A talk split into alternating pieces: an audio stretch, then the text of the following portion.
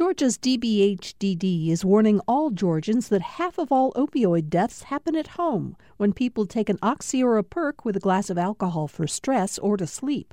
Learn more about protecting families from opioid overdoses at opioidresponse.info.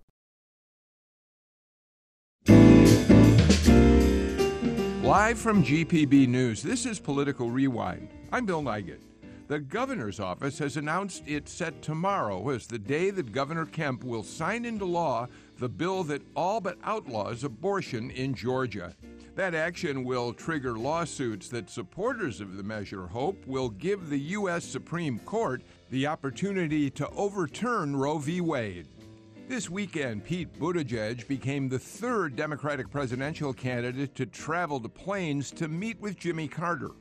Our panel weighs in on why visiting with Carter matters. Democratic Congressman David Scott may be facing his toughest reelection effort since he won his seat in 2002. Michael Owens has announced he'll challenge Scott in the 13th District Democratic primary. The AJC's Jim Galloway and our panel join me after the news. Live from the GPB newsroom, good afternoon. I'm Drew Dawson. Just ahead, it is Political Rewind with Bill Nigut. But first, in GPB news, Savannah police are denying reports that officers mistreated a man they arrested last week. The Savannah Morning News reports a Facebook post said officers, quote, brutalized Zaid Jackson while arresting him during a traffic stop last Thursday. In a statement, Police Chief Roy Minter says the department's Internal Affairs Unit has completed a preliminary review, including looking at officers' body cameras. He says that what they found found is, quote, not consistent with what occurred during his arrest. Jackson was charged with several driving related misdemeanors and a felony charge of fleeing or attempting to elude a police officer. The county sheriff's office booking photo shows Jackson with swelling to his face. Well, typically gnats are a South Georgia occurrence, but not this year. GPB's Josephine Bennett explains why. Months of heavy rain have increased water levels in Georgia's rivers. That means more black flies, one of the many insects commonly referred to as a gnat. University of Georgia entomologist and extension agent Elmer Gray says aside from needing high water, the flies are attracted to cleaner water. Their abundance is a good sign. Black flies are not tolerant of highly polluted water. So the fact that we're getting more of these populations is, is indicative that we are making progress. This species of black fly is not the same as the one found in South Georgia, but you could be seeing it as far south as Macon and north into Athens through October. For GPB News, I'm Josephine Bennett in Macon. For more Georgia news, go to gpbnews.org and follow us on Facebook and on Twitter. Support for NPR comes from NPR stations. Other contributors include C3 C3's AI software suite enables organizations to use artificial intelligence at enterprise scale to solve previously unsolvable business problems. Learn more at c3.ai.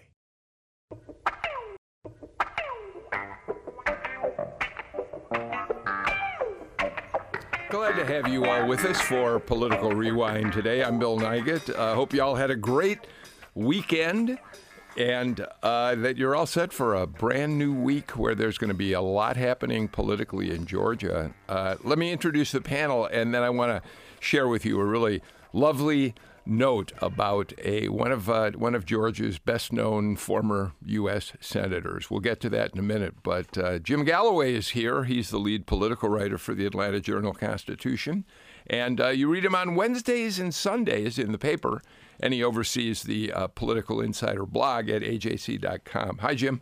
How you doing? It's I'm great. Day. I am. I'm. I'm glad to be back in the office. I'm ready for a week. I don't mind it. My daughter graduates from college next Sunday, so I'm heading up to see her. And this her. is the last one out of the nest. This is it. This We're is all it. done. Very exciting. Sitting right next to you, Heath Garrett, Republican strategist, who is uh, usually with us on our Monday shows. Hi, Heath. How are you? Bill, it's great to be here. Congratulations on that. Yeah, I'm excited about it. I'm excited about it. Across from you is Melita Easters. Melita is the founder and the director of the Georgia Win List, an organization which he has nurtured for how many years? Almost 20. 20 really? Yes. Wow. Uh, and of course, well, you tell everybody what the mission is. We recruit, train, endorse, and help elect women who are committed to reproductive freedom, Democratic women committed to reproductive freedom in Georgia. Are there Republican women? Uh, do you? Do there you... have been over the years, but those women either switched parties or left politics rather than um, be an outlier in their own party. Okay. But thanks for having me, and congratulations to your very talented thank, daughter. Thank you. We're very excited about it. And uh, we, on the right side, if you're watching on Facebook Live, you will notice that the Melita Easter's Kyle Hayes side of the studio is. Uh, is uh, reserved for founders. Melita, the founder of the Win List, Kyle Hayes, the founder of Peach Pod, uh, which is a terrific podcast uh, that focuses on Georgia politics. We usually talk to you from your home in Washington because you're a Georgian, but you're working in D.C. these days. Uh, we're gra- glad to have you in the studio. Yeah, it's great to be home. I I always feel better when I'm back in Atlanta. You, you so. came in for the Shaky Knees Festival. I did, and my knees shook quite a bit. All right. Uh, real quick, what's the latest podcast that you've got posted? Um, so we talked with uh, Rachel Kinsey. She's running in the 11th congressional district against Barry Loudermilk. Um, so we talked about her campaign, and we talked about a really tough discussion she had to have with her daughter about uh, gun violence in schools. So. Um, and that is part of what motivates her to get in this race and run for Congress. So. You know, he's nodding, but while we're talking, about, I don't really know anything about her, which is why it'll be good to listen to the podcast. Um, just real quick, tell us what who is she? Um, so she's a small business owner from Woodstock. Her and her husband run a CPA firm. Um, she ran against Bruce Thompson for the state senate the last cycle, um, and then has decided to take a shot at Congress this time. It's going to be a tough uh, uh, battle against Barry Loudermilk, isn't it, Heath? It's an uphill battle. I think this is indicative of the motivation level that we see from the Democratic base, as well as folks willing to offer themselves up, even in challenging races. Okay, well, that's on PeachPod. If you want to download it or subscribe to it, you can do that wherever podcasts are available. Yep. Jim Galloway, here's the note that I wanted to mention just for a moment. Um, the U.S. Navy, the Secretary of the Navy, uh, Richard Spencer, has named a future Arleigh Burke class guided missile destroyer, the DDG 133, in honor of U.S. Senator Sam Nunn. He represented Georgia in the Senate from 1972 to 1997, and he was a, he was a huge presence on the political landscape, not just in Georgia, but um, in, in the country uh, at large. Uh, it's quite an honor. Yeah, and it's and and, and what it means is that uh, we could have uh, two Georgia members of Congress, or actually three if you count John Lewis, but but uh, Sam Nunn's great uncle. Uh, Carl Vinson has a as a Nimitz class aircraft carrier still afloat and operating. Well, I think I think maybe with the exception of you, Kyle, because you came along a little after the Nunn era. I think you're young. I, the rest of us have dealt with Sam over the years, and um, whether you always agreed with his politics or not, uh, Melita, he, he, was he has been a, a, an important and and in many ways a great political leader in this state. Absolutely, and in fact, I wrote my first college newspaper editorial as an endorsement of Sam Nunn when he ran for the U.S. Senate, and the headline was "Vote Nunn, Get More." that's great. Uh, Heath, the other thing that's interesting to point out about this happening is that Nunn's name was uh, bandied about quite a bit last week. He was after he retired from the Senate. He and Richard Lugar, his uh, uh, uh colleague in the United States Senate, right. went to work to try to reduce nuclear weapon stockpiles around the world. And uh, of course, Senator Lugar died uh, last week, and Sam was mentioned quite often in the obituaries, quoted quite extensively. Yeah, that was one of the most important bipartisan partnerships uh, of the of the 20th century. Yeah, I mean, well, they, and funded by Ted Turner to a large degree. He put a lot of money behind his rhetoric there.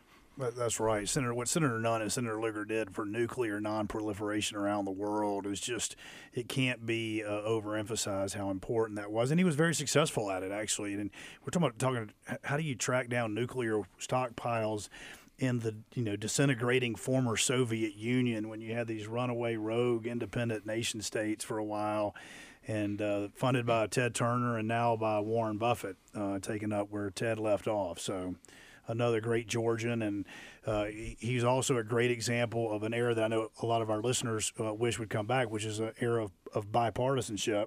He was known to work across the aisle uh, with Ronald Reagan and, and others, and you know, was a was a great is a great statesman. Yeah, Kyle. Given that you're up in Washington now, I, you would know as well as any of us, if not better, just how partisan the atmosphere is up there. Bipartisanship is not coming back anytime soon. Not as far as I can tell. well, and and since Nunn left the Senate, no senator has served more than two terms, except for the one year into his third term, which Paul Coverdell served before he died so suddenly. Wow. But now Johnny Isakson will be the first to have served three terms. Once he's once he's done with this one. Right? Yep. All right. So, well, we congratulate uh, Sam Nunn on a well-deserved honor. Jim Galloway, the uh, word came from the governor's office at mid-morning today that uh, Governor Kemp is going to sign HB 481, the controversial so-called heartbeat bill, tomorrow morning at 10 a.m. It's interesting that when they put out word they gave no details at all. They didn't say where it was going to be signed. Uh, they didn't say the condi- circumstances that would surround the signing.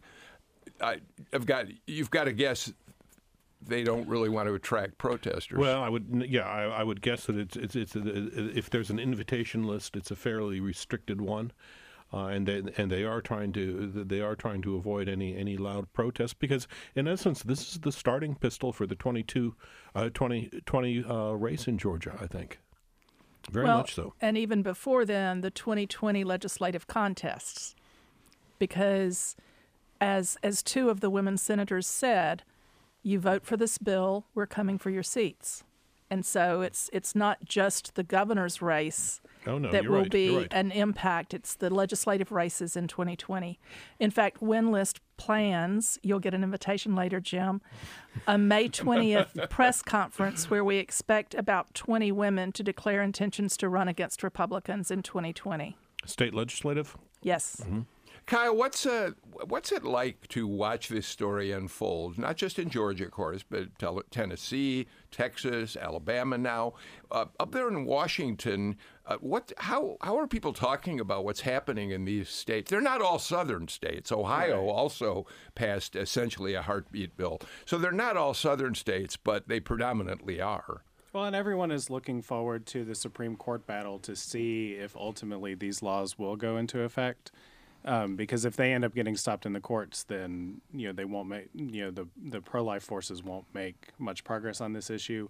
But it's hard to tell you know if the court would want to take on bills like these that are a more aggressive approach, or if they are looking at something that's more at chipping away at abortion rights, which is what a lot of people fear. Uh, yeah, I wonder about that, Heath. I mean, again, you we've all heard it over and over from from Republicans in Georgia who want this wanted this bill for just that reason. That's right. But but Kyle may, have, in fact, make the best point about this. There's no reason to think, even with a more conservative court, that with one fell swoop they want to eliminate Roe v. Wade know, that would be out of character. Uh, of course, we do have a new court with a, a really new makeup, and uh, we can talk about that on all these issues.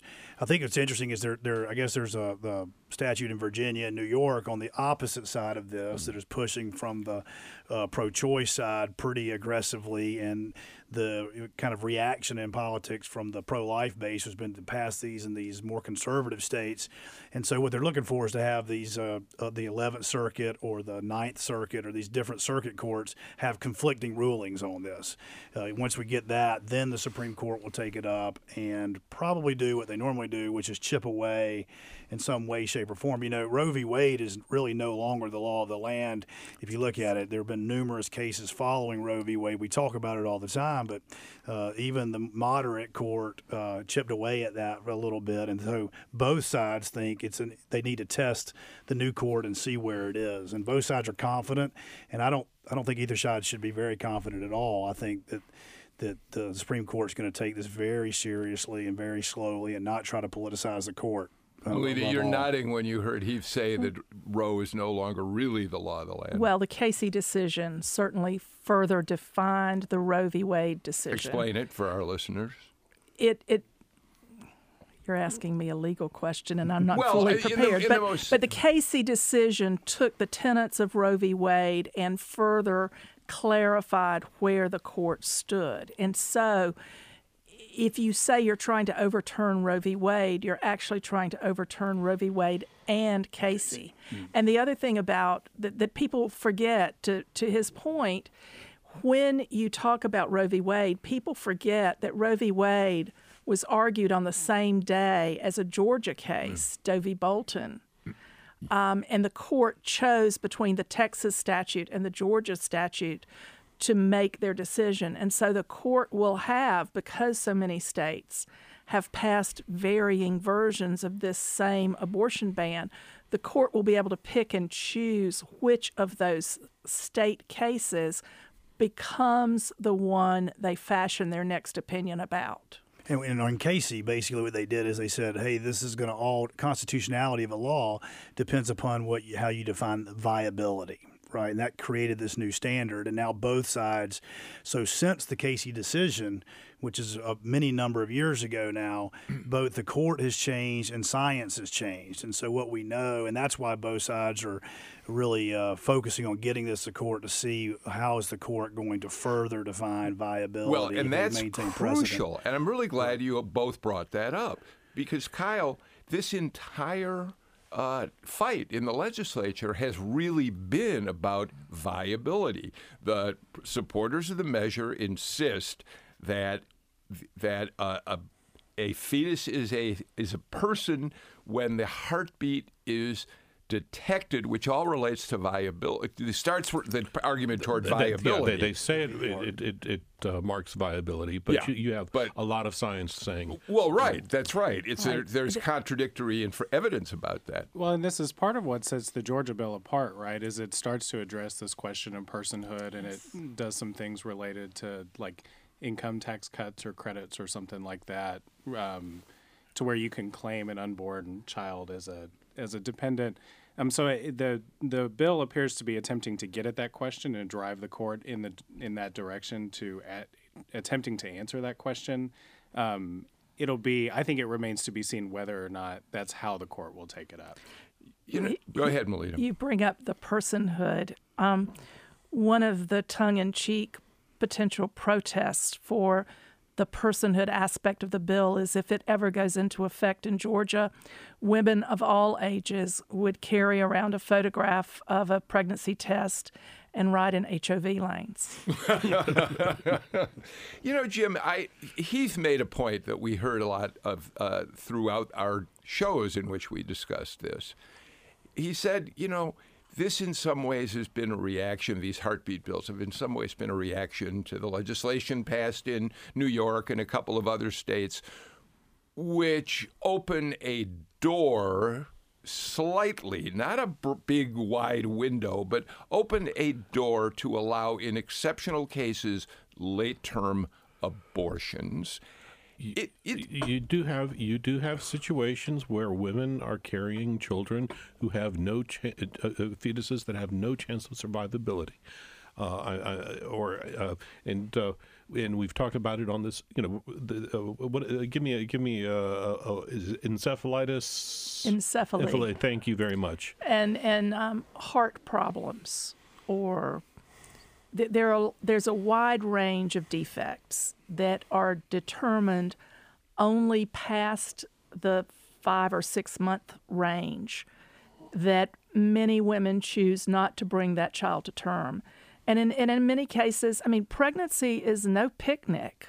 Um, the, the Georgia has the highest maternal mortality rate in the nation. And so, for some women, carrying a baby which would not survive outside the womb to full term is a dangerous medical proposition. And those women choose to end the pregnancy and end the risk of carrying the child to term. one of the reasons I mentioned this, Heath, this has led the president to declare, as he has in at least one rally that I'm aware of, maybe more, and just didn't realize it, uh, that uh, essentially what we now have is laws that allow for the murder of a living baby after birth, which as a Republic, you're the Republican in the room, and I don't want to. I, so I need your no. reaction to it. I mean, that's just not true, and it's a terrifying statement, isn't it? Well, I, uh, look, I think the rhetoric on both sides of this debate uh, this, to me, this this rhetoric is a great example of why maybe the Supreme Court doing what it did a long, long time ago uh, wasn't the most ideal scenario. Our founding fathers meant for issues like this to be left to the states to then work it all out. If that had been the case, you might have three or four states total now. I think women's health would be better. However, I don't agree with the president's rhetoric on that. I don't agree with the rhetoric on the other side uh, that there's no legitimate argument about when life begins. I think that's one of the most fundamental arguments we ought to be having in our society.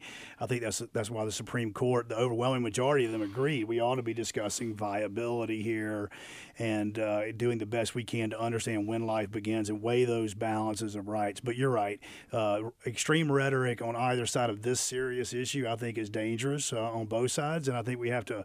I think that the, the, the the the conflict here and what I was talking about when it said there was a reaction to. There's always a political reaction to what's going on, but uh, there are individuals on the pro-choice side who do believe that there ought to be a, more of an abortion on demand type of thing, and there are legitimate people who believe that's murder. And so I think if you have that in a civil discussion, uh, that's the appropriate way to have it. But the political rhetoric is is just dangerous yeah. on both sides. I, I, think you know as much as we try to have a collegial uh, uh, right. conversation and work towards some common ground. I think it's been clear to me uh, from the very beginning of this conversation throughout the months that it was debated that there is no common ground on abortion. It's just you either believe that it is.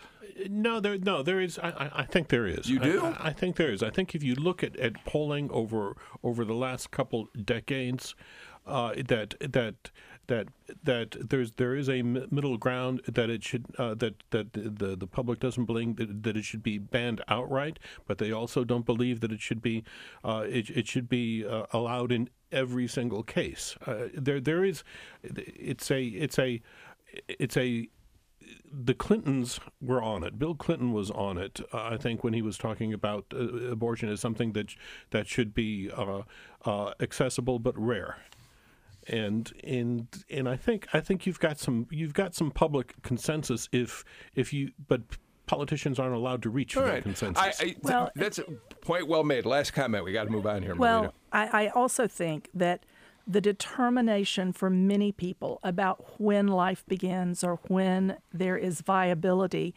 has much to do with religious beliefs. And then you come down to a constitutional question of whether one group can force those religious beliefs about the beginning of life on the rest of the citizenry. All right. Um, Kyle, I have now allowed, I mean, just let this conversation go completely over in this direction. I'm not disappointed. It was interesting, but let me bring it back to where we started. Tomorrow, Governor Kemp signs this legislation. I think we can imagine the la- when it when they were voting on it the last time when the final votes were being taken there were uh, security was as tight as it's ever been at the state capitol. There were protesters uh, uh, all over the place. I can understand why they may not want to talk too much about how they're doing this or where they're doing it exactly but I, I think it's pretty clear we're going to see a lot of people showing up at the Capitol to express their both their displeasure and the uh, supporters uh, their enthusiasm. I think so, and I think it's actually a little surprising to me that Governor Kemp isn't doing this in a more public way. Uh, because he has picked a side on this issue, and it, you know, whether he signs the bill quietly or with a big signing ceremony, it won't stop Democratic candidates next cycle from taking on this issue and trying to hold the governor accountable when they disagree with him on it. Um, so you know, I would think that he would want to take this opportunity to try to congratulate the champions on his side of this issue and raise the profile of this issue since they've spent so much. All right, well, we'll cap. watch for it. I think we're uh, working, uh, Tom Faust, we're working to live stream, assuming that he does this in such a way that media will be allowed to observe it. We're going to live stream his comments and the response, the comments of anyone who's in the room who's given a chance to speak tomorrow when it happens on on, on our Twitter page, right on Politics GPB Twitter. All right, let's uh, get in a couple other issues before the break. Jim Galloway, we have teased until it hurts Michael Owens on this show about when he was going to finally tell the world what he's been saying privately to many of his good friends that he's going to run for Congress in the 13th district against David Scott. He's now done it. He finally, yesterday or last night, sent out a, uh, a, social media post saying, I'm in the race. And that's just yet another political rewind panelist who we really like out of the mix because they're running for office. yeah, yeah, yeah. It's it's look. This is this is this is an inter- interesting generational uh, clash that's coming up uh, because you have Michael Owens. Uh, he's what now? I'd say maybe is he forties? Maybe forties, early uh, forties. David, David Scott is is well into his seventies. We're talking about uh, Hank Aaron's brother-in-law here. Yeah. Uh, Scott has been around for for a long time. I, I, mean, I I first ran into him when he was chairman of the state Senate Rules Committee, mm-hmm. and and the, the the thing is what you David Scott is is probably the most conservative Democrat uh, in the Georgia delegation, maybe maybe in the whole caucus at this at this point, the the whole House House Democratic caucus, and he has often been spotted working with de- with, with, Republicans. He was on the he was on the uh, he he helped uh, he he, uh, he brought uh, Sonny Perdue before the the U.S. Senate when he was being confirmed uh, as as agricultural uh, secretary. He has worked with uh, David Perdue on uh, uh, historically black colleges and university funding, and in a in a in an older Georgia political world that worked and but in, in the current democratic climate i'm not sure that it does and it's it, and and you could see that in, in his press releases michael owens's press releases that you know the, the time for consorting with republicans is is done yeah Melita we should make be sure we're clear clear on this for our listeners this is a democratic challenge this is Absolutely. a primary challenge and there, there are people. David Scott's been there for nine terms. Yes. And there are people who are have said to Michael Owens, why don't you just wait? Why do you have to go in on to a primary challenge here? Well, but but David Scott, unlike some of the other members of the congressional delegation, seems to be robust health wise, and so people don't want to wait. And while we're not Brooklyn here in Georgia, AOC proved that you can take on a long term Democratic incumbent and mm-hmm. win. But even closer to home, last year in the Democratic primary, we saw three House members Howard Mosby um, and Coach Williams in the Atlanta suburbs. Kurt Thompson. Well, yes. And then also um, down in Albany. So we saw Democrats fall to hardworking, younger, door knocking, grassroots connected challengers within the primary. So they're certainly Owens received, I think, only 17% of the vote when he ran 14 years ago, but he's kind of paid his dues. He's helped get a lot of people elected in the in the Democratic um, he's overseen, legislature. Yeah, he's, he's been the chair of the Cobb Democratic Party, so he's checked the boxes to show that he's really ready to take mm. on the challenge of being a congressman. That's no judgment on the kind of job David Scott is doing. But if you are going to take on a sitting congressman, Owens has checked off the boxes of proving his stuff. Right. And I think, look, five, ten years ago, with a Michael Owens running against an incumbent like David Scott, you'd say this is a great way to help David Scott raise a lot of money. Mm right? But in today's environment, I think we've hit the nail on the head. This is a combination of what Donald Trump has done by motivating and forcing the Democratic Party to uh, fracture, if you will, from my perspective, and have progressives challenging w- what seems to be left of uh, moderate uh, uh Democrats all around uh, the country. And then uh, we all know, and Michael's a good friend of mine as well, even though across the aisle we talk all the time about politics in Cobb County.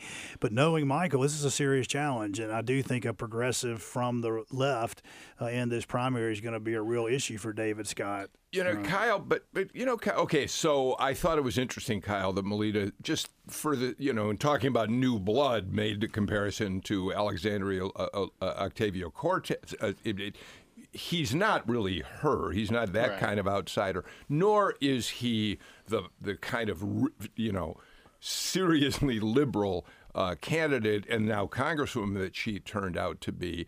Um, so I guess that as I watch that race unfold, I I wonder what the 13th district gives up in not having a nine-term congressman to call their own should uh, uh, Owen beat him. I mean, isn't that part of the argument you'd make if you were on David Scott's side of this thing? I think so, but I think that's why the generational aspect of this is so interesting to me because you know a lot of the history that you laid out, Melita, to a younger generation, I don't think they're as appreciative of that sort of work within the party structure and and how all of that has gone. And you know, Michael Owens said um, in the press that one of the issues he wanted to raise the profile of was climate change, and that's something that if you talk to young people who are engaged in politics, that they're really concerned about. I think the question for Michael Owens is, does that uh, passion turn into turnout at the polls because it's traditionally been tougher to get young people to turn out at rates that older people do. especially in a primary. Yeah. Everybody's coming in November. All right. Turnout in the primary is going to be the. It's going to be fun to watch. We'll talk a lot about it, I'm sure, in the weeks ahead. Uh, Got to get to a break, so let's do that. Let's take our first break in the show. We'll be back with more on Political Rewind in just a moment. Thanks for listening to GPB during our stealth drive. We've now passed the halfway mark for the number of days of the campaign. However, we've not yet reached the halfway mark when it comes to covering the cost of the programs you expect and enjoy. Hi, I'm Tom Barclay, GPB's radio operations manager. If you've been thinking we'll wrap up this drive successfully without your help, please think again. Join in the effort to raise the critical funding that keeps GPB and the programs that are part of your life on the air. Make sure we hear from you now at gpb.org or 800 222 4788. That's gpb.org or 800 222 4788. And if we have already heard from you, thank you so much for your support of GPB. Jim Galloway, work with me. Let's check off some boxes, okay? All right. Sonny Perdue is the Secretary of the Department of Agriculture. Yes. Sonny Perdue's cousin is David Perdue, one of the closest allies of President Trump on Capitol Hill. Right. Brian Kemp has been an outspoken supporter of President Trump. Backed because of Sonny Perdue. Right. So we're checking off all these boxes, and yet when our when Agriculture Secretary Sonny Perdue, a former Georgia governor, uh, decides he wants to move two research divisions of the USDA out of Washington, relocate them, uh, and and Athens and Griffin, two Georgia cities, say they want to be in the running. They're eliminated. It's going to go to Indiana or someplace like that. These divisions. Why, What's mid- going on? The Midwest? You think the Midwest, where farmers are struggling and which have early primaries? Uh, yeah, I think that's. I think we're seeing some presidential presidential level politics happening there. Uh, that and that beats all local clout. But but this ties in in a way to your conversation about David Scott, because bringing home the bacon, the federal money, is a key to political power. And as we were talking earlier, the the U.S. Senate we haven't in recent decades had terribly long term term three decades of service in the U.S. Senate the way Georgia once did nor has our con- congressional delegation been as stable as it was in the Carl Vinson days. So it's even more hurtful when a sitting secretary, um, cabinet secretary, fails to throw some bacon his state's way. But it even gets more complicated than Yes, that. it does. Sanford because, Bishop because, because you have Sanford Bishop. Let me. Can I? I really. Oh, okay. You've got. I this, was having fun you, with you that. have but this choreographed. Very no, no. Just a very simple setup. USDA has had two divisions that have been in Washington. It's the Economic Research Service and the National Institute of Food and Agriculture. There are 600 plus high-paying jobs in these two divisions. Okay, they've been in Washington forever. The decision has been made to move them out of Washington. I just wanted to make it clear, having backed into it in my own way, that we explain what's going on here. And there's been, I think, some 60 plus cities have competed for the right to get at one of those divisions into their own towns. Right, and Sanford Bishop has opposed moving them out of D.C. entirely because he says that Sonny Perdue hasn't hasn't made his case. And I, I would I would throw this, and, and Heath can probably talk to, to talk talk a good bit about this. Is is that this is there's there's a the largest political dynamic in agricultural politics is the Midwest versus the South. Yeah. That's right. And the South will tell you it's perpetually the loser. Look, there's no uh, historically. We had uh, some some reprieves when Saxby Chambliss was up there. He won some pretty big battles. But even as the ranking member on Senate Agriculture or the chair himself, uh, the ag interest. And look, this comes back to why the founding fathers made the Senate the way they made the Senate. Right, small.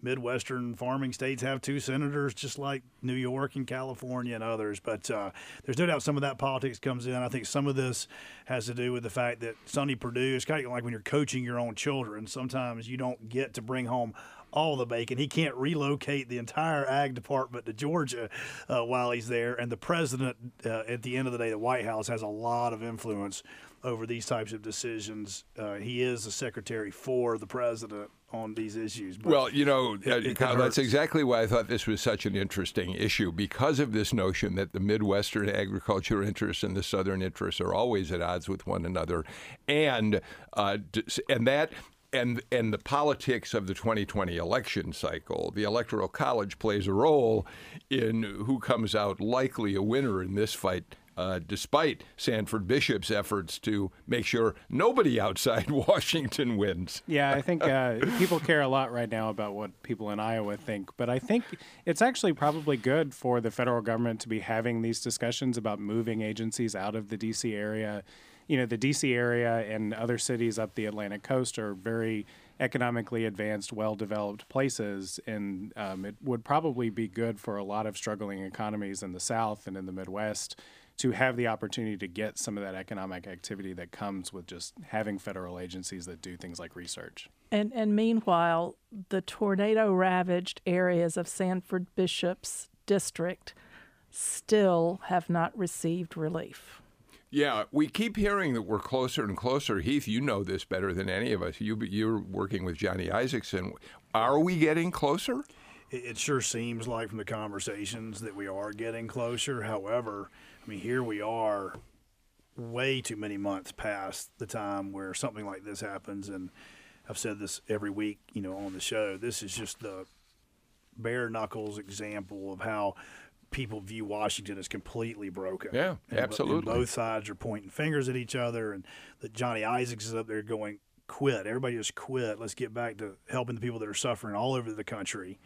And let's bifurcate these other issues that are holding it up. Yeah, you've got. I mean, you had David uh, David Perdue sending out uh, notes uh, with Rick Scott to uh, to his his colleagues, his Democratic colleagues in California Yeah. and Hawaii, asking them to come on board. But at the same time, of course, you have you have the president uh, this morning on Twitter saying, "Oh, uh, he still thinks that Puerto Rico is getting too much money." Yeah. Yeah, it's it it, it it it has to be driving the people crazy who are really working for a bipartisan solution to this to have the president decide to suddenly tweet something like this out. Even if you think he's right, it's not helping any at this moment. There's so much about his Twitter feed that's not helping. All right. Uh, Jim, we talked on the show on Friday a bit about the fact that um, longtime Georgia Republican activist Carolyn Meadows uh, was, uh, she came out of the incredible blowup at the NRA's uh, national conference a week ago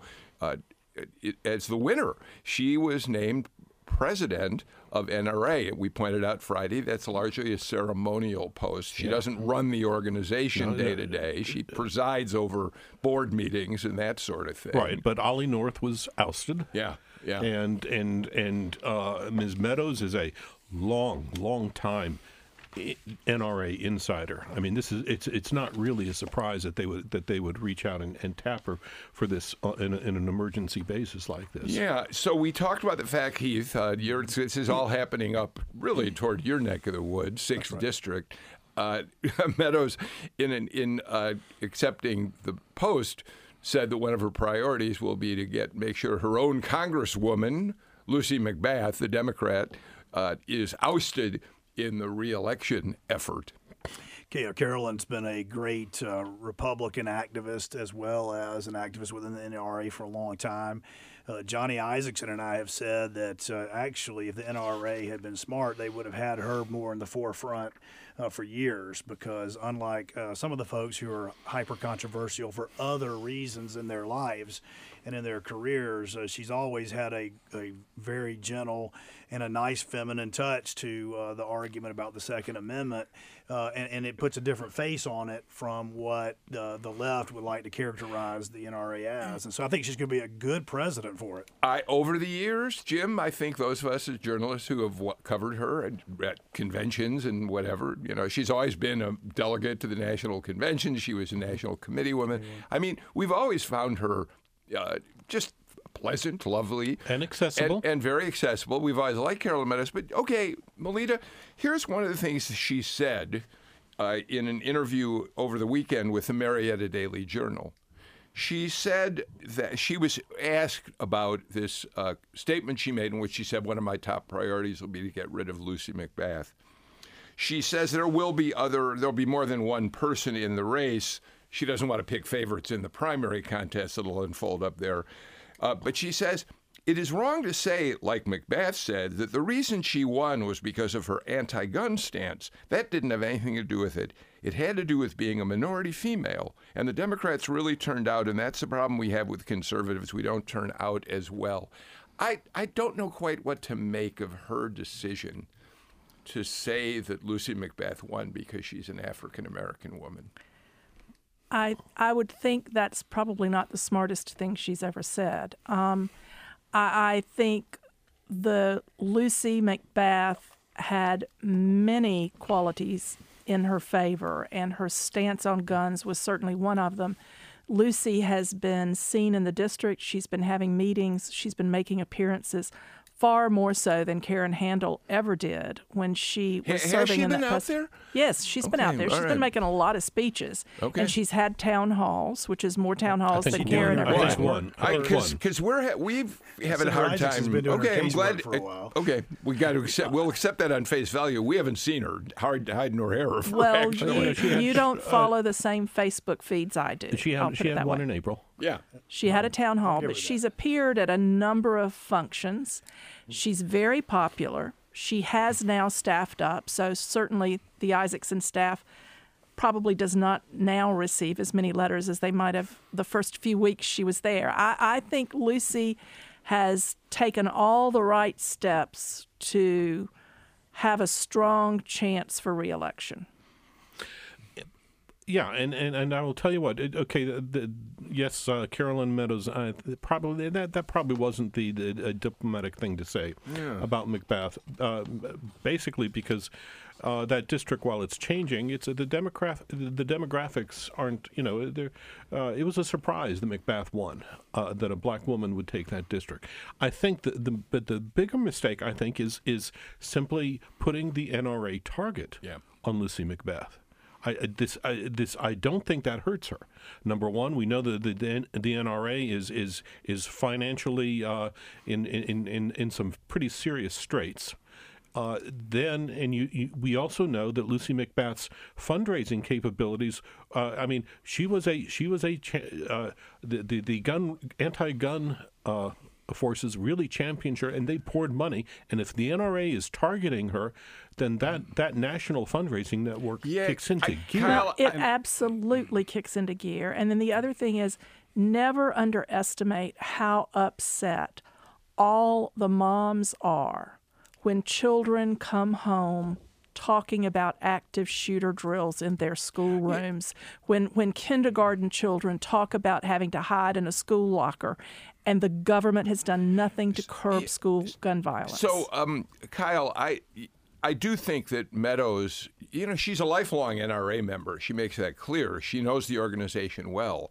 But I do think Galloway makes a point here. I'm not sure. She believes that the.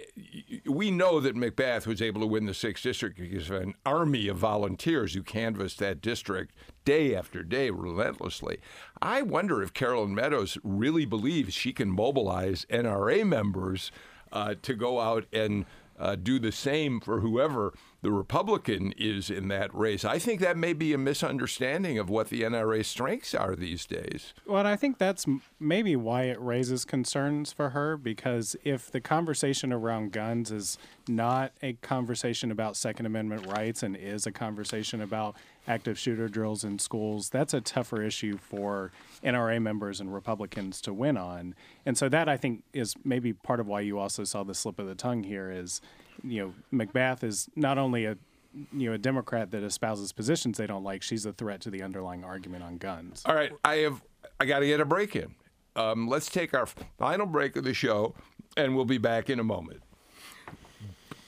Welcome to GPB's Stealth Drive, an innovative way we're fundraising on the air this spring. The bottom line is you get more of the programs you come to GPB for and less fundraising on the air. But it will only work when listeners like you keep GPB strong. The best way to do that is to join us as a GPB sustainer. Your ongoing monthly contribution provides a steady stream of support for the programs you enjoy. Donate at gpb.org or 800 222 4788.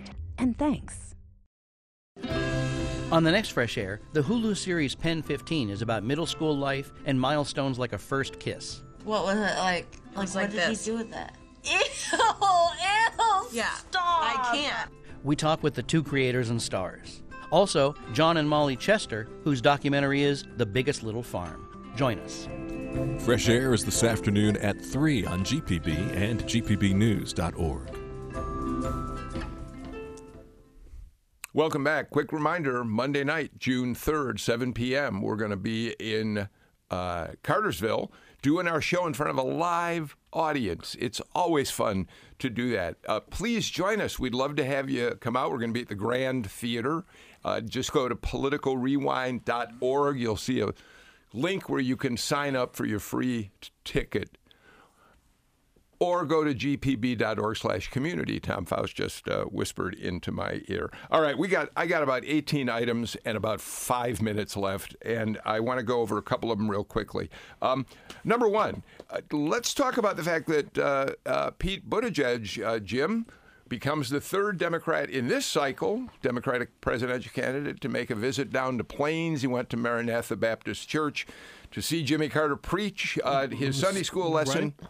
And then to have and, lunch. And then to have lunch, and then to tweet out the obligatory photo. Uh, uh, he is the third one. I think uh, Cory Booker and Amy Klobuchar. Yep. Have, yep. have also and John. Lewis took, uh, I think, Cory Booker down there, which is uh, nice company. Um, Melita, isn't it something that Jimmy Carter, after that one-term presidency, that he left feeling so much un- unfinished, and so many people in the country wanting him gone, ha- has retained this uh, stature that candidates want to come see him.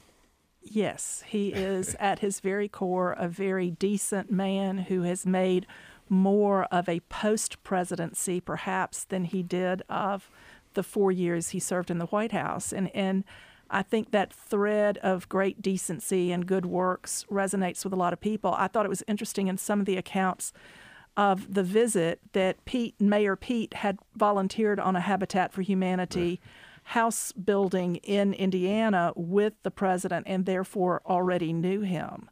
And I would also note that the nice young um, New Yorker um, staff writer Charles Bethea tweeted out a link to his story about um, Mayor Pete's Rhodes Scholar experience, which makes for a very good read for some of your listeners later today. Uh, look, Jimmy Carter is a state treasure and a national treasure. I have a tremendous amount of respect for his non-political work post presidency, as do most Republicans in the state of Georgia. And I think it is an interesting political tribute to him to see that these uh, all these candidates, all 22 or 55 of them, are going to all come to Plains, Georgia, right, to hear him. And I think it's also there's some interesting symbolism in this one with the mayor coming down to see the kind of Southern Baptist, former Southern Baptist uh, president of the United States, and I think that makes for good uh, political theater and, and and shows the kind of loving spirit of, of Jimmy Carter and you know the way he's able to kind of bridge all these different uh, uh, issues out there, and so I have a lot of respect for what he's been able to do. You know, you could have an entire Sunday school class of presidential candidates. That's right. well, I, I love the idea of how some of the current Southern Baptist leadership must be twirling a bit over the fact that that he was there. Um, as a former Southern Baptist who left that church a long time ago, I, I like to think about how those heads explode on Sunday afternoon when they read about such things. Kyle, another. Go ahead. Go ahead. I was just going to say, uh, he as a Democrat, I think, is running more talking about his faith than any Democratic candidate, maybe since President since Carter. Oh, that's a So- really good point. So I think that him making that trip down there and framing his candidacy based on his faith, which is a different interpretation than the religious right might offer, is a really interesting mix of how this is developing. Great point. Great point. Uh, Joe Biden made his first uh, Southern campaign swing. wasn't much of a swing. He went, I think, two events in uh, South Carolina. I think he was in. Was he in Columbia? I think. I don't. Yeah, he was in Columbia. Uh, uh, you know, it's interesting. Biden is positioning himself, Kyle, almost entirely as at this stage in his campaign as uh, vote for me because I'm the one who can beat Donald Trump. We must defeat Trump. That's the campaign so far. But but he also uh, but in Columbia he also he, he he put out his arm around an imaginary Obama. Well, I mean to a very large. Yes, he did. That's right. That's right. But I think both of those things together is a very powerful argument when you're talking to Southern Democratic voters who may not be as progressive as the emerging wing um, in states like California and New York. That making the argument on electability and making it on continuing the Obama legacy, I think, is a good strategy for him. There was there was an, something interesting that that uh, that uh, came across the Biden campaign after after uh, after the the two events in, in South Carolina. They issued a list of endorsements that they obtained in, in South Carolina. Now Jim Clyburn wasn't on there, but but but a lot of prominent uh, uh, uh, South Carolinians were on there. It's not surprising Clyburn wouldn't be quite ready to make a move. He's got colleagues on the Hill that he's got to be careful he doesn't offend, I would think. But Melita, Joe Biden in this, you know, here's a guy who's the moderate. You know, you're talking before about the new generation, the young politicians, uh, as opposed to the traditionalists, the moderates, the progressives. Uh, Biden's squarely in the middle and going to make his case from that place. He will, and it will be very interesting to see how he is embraced nationwide and how he continues to comport himself on the campaign trail and whether he can avoid some of those things which have tanked past Whoop. campaigns. Yeah, I mean, that's, you know, what, Heath, if you were running his campaign, you'd be holding your breath every time he went out Oh. and made a public appearance. If I were a young political reporter, I would beg to be on the Joe Biden plane uh, out there, and I it would make your life interesting as a consultant. But I think it's really interesting. There's a new poll out today. Uh, Biden has a 32 point lead over uh, Bernie Sanders in the first uh, national poll, which is pretty dramatic. And, and if I were a consultant to Joe Biden, what I would do is take advantage of the one endorsement from Barack Obama that mattered the most, which he endorsed him for Victim. vice president. And every radio commercial and every television commercial he ever runs in South Carolina or Georgia is going to be Joe Biden with Barack Obama doing something. And he's going to be able to claim that. So I think this is a powerful force. And it's going to be interesting to watch the schism within the Democratic uh, left uh, over this issue. Over You know, I, I think I'm, I'm I'm thinking that the, the, the Biden gaffes may be kind of an artifact of those two previous campaigns. I think Donald Trump has kind of changed the has has has That's true. as as as changed has, has lowered the bar as far as as far as uh, gaffes go. well, that's that's very true. That there there is no lower bar for gaffes than Donald Trump, and and what Heath just said, the the video that Biden used for the introduction of his campaign. almost half, the first half of it, was the Obama speech presenting him with the Presidential Medal of Freedom in Obama's voice. And so he certainly has himself firmly in the Obama embrace. I don't think there's any question that uh, President Trump is nervous about Joe Biden. He's probably spent more time tweeting and commenting on Biden in a negative way than any other candidate out there. Yeah, I think it, you know, if Donald Trump is looking at his map, it, Joe Biden is the most dangerous candidate, I think, in terms of taking states that Trump barely flipped from Democrats. Well, that, you know, there's another uh, it, it thing that's going to be fascinating to watch. Uh, union members who supported Trump in Michigan, in Ohio, as opposed to union leaders who are now firmly behind Biden. And we're going to watch to see how the union vote ends up breaking out in this next election if Biden is the guy who goes up against Trump, aren't we? Yeah, I think so. And that it gets into a bigger debate that Democrats are having within the party about the importance of lab- labor and rebalancing out labor versus management. And that's part of the argument that the rising left is making, but it's an argument that is important across the party. All right. Out of time for uh, today's political rewind. Uh, Heath Garrett, thank you. Great to be here. Jim Galloway, you know we love having you. I'll see you again on Friday. Right. For Political Rewind. Melita Easters, thank you for being thank here. You. Kyle Hayes, it was so nice to have you here in the flesh instead of sitting in a tiny little NPR studio talking into our ears. Thanks for uh, coming in to be on the show today. Great to be back. So that's it for us today. We're back with another political rewind tomorrow at 2. Of course, we will have some sound from the uh, signing ceremony in which Governor Kemp signs HB 481, the abortion bill. We'll talk about that. We'll talk about the suits that are likely to be filed pretty quickly, I would imagine, after the signature appears on that bill, and a lot more on tomorrow's show. So join us at 2 again tomorrow. Until then, have a great afternoon.